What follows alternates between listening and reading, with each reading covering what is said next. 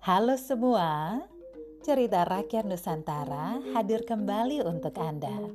Kali ini masih dari Bali, yaitu tentang Kebo Iwa dan asal-usul Danau Batur. Bersama saya Dayu Juni Newman, selamat mendengarkan.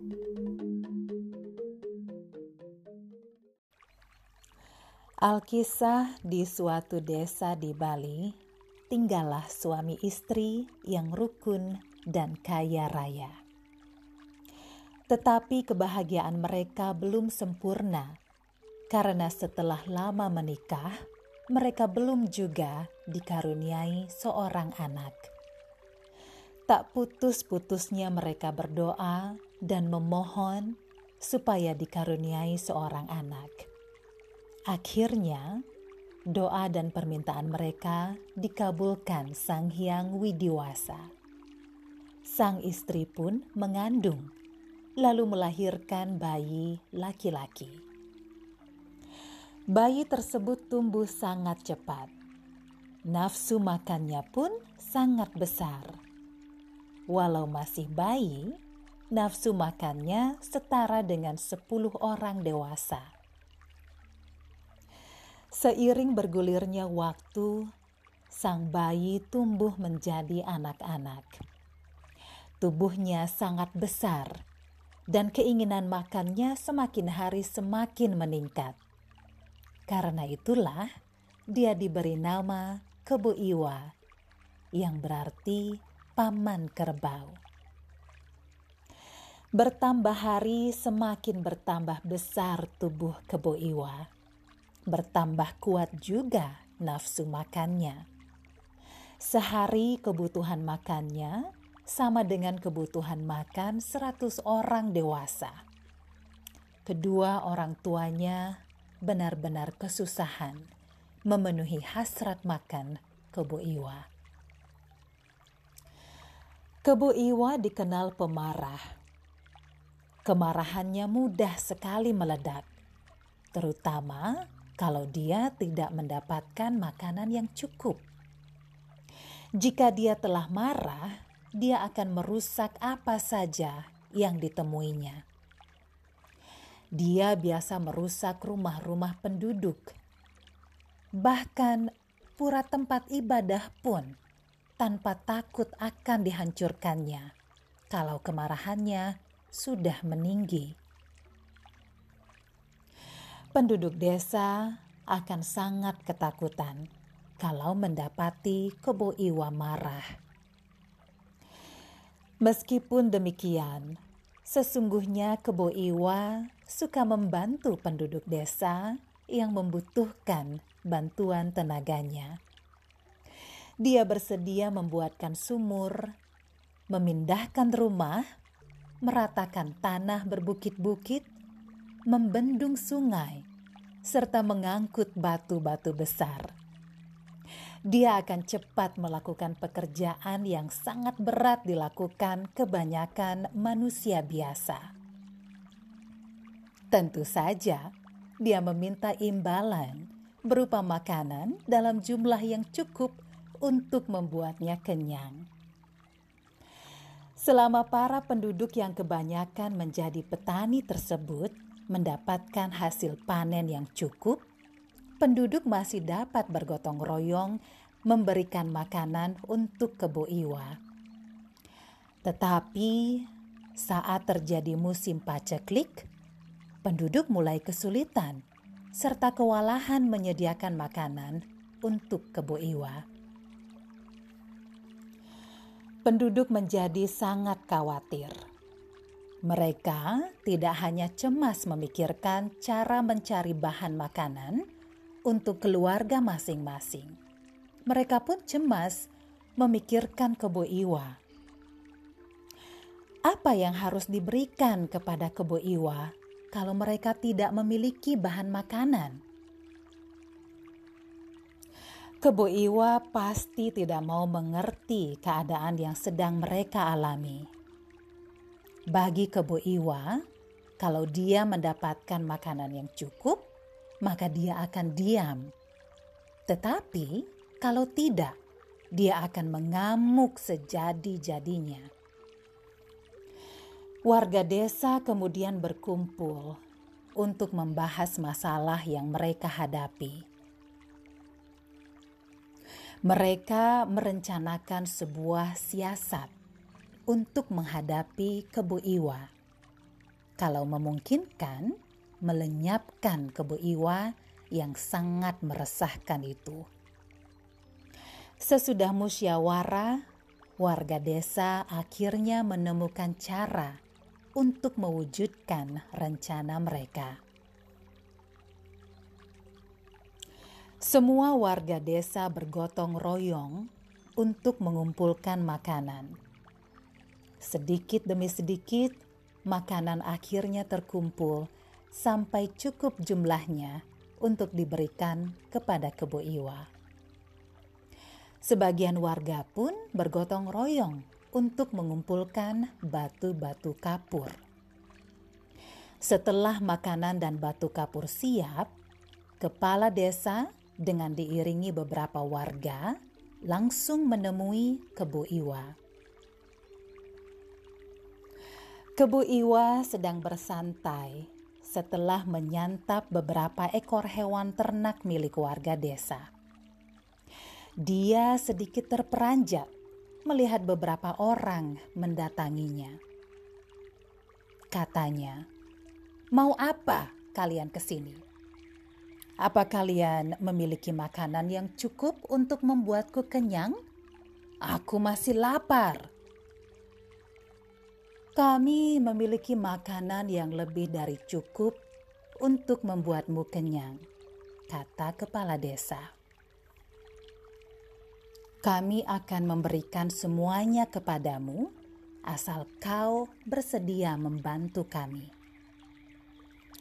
Mendengar ada makanan cukup untuk membuat perutnya kenyang, Kebo Iwa bangkit dari rebahannya dan berkata, Aku tentu saja mau membantu kalian kalau kalian memberiku makanan.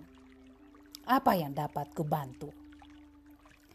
Kepala desa lalu menjelaskan tentang banyaknya rumah warga yang sudah rusak akibat amukan Kebo Iwa.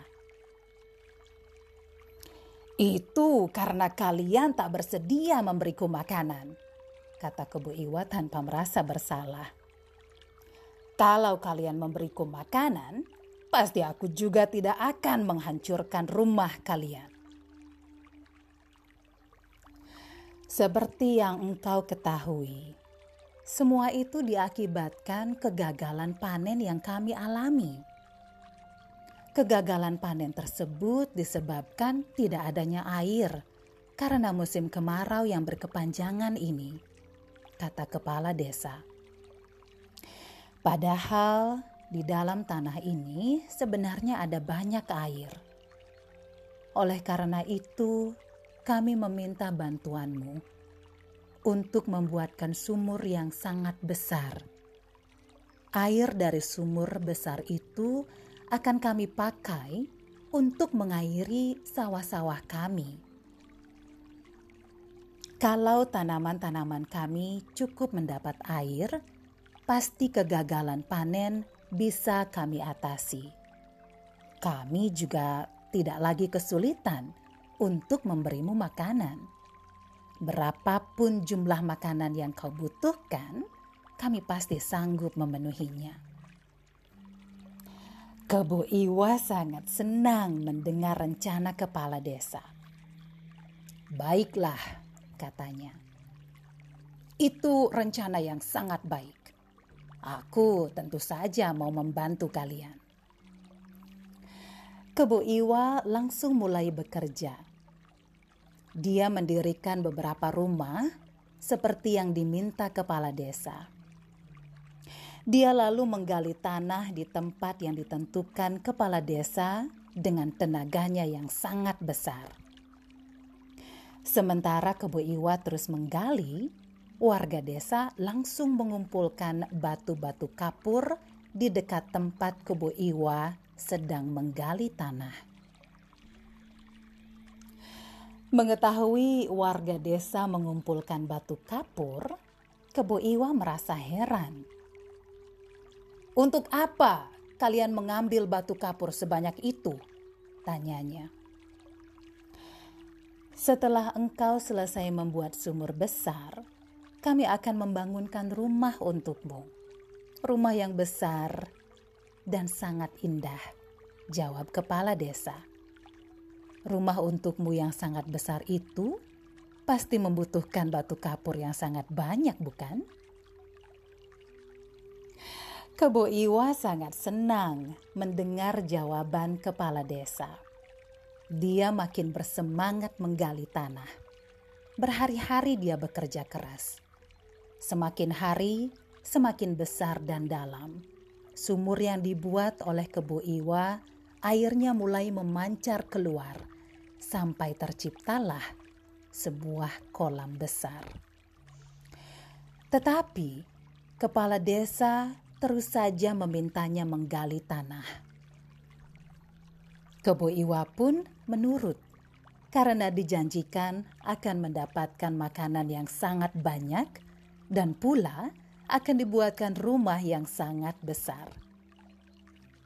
Lubang di tanah itu pun membesar dan semakin dalam. Air yang memancar keluar pun semakin banyak. Kebo Iwa terus bekerja sampai dia kelelahan dan juga kelaparan. Dia meminta waktu untuk beristirahat. Mana makanan untukku? Teriak Kebo Iwa. Warga desa kemudian berdatangan membawa makanan untuk diberikan kepada Kebo Iwa.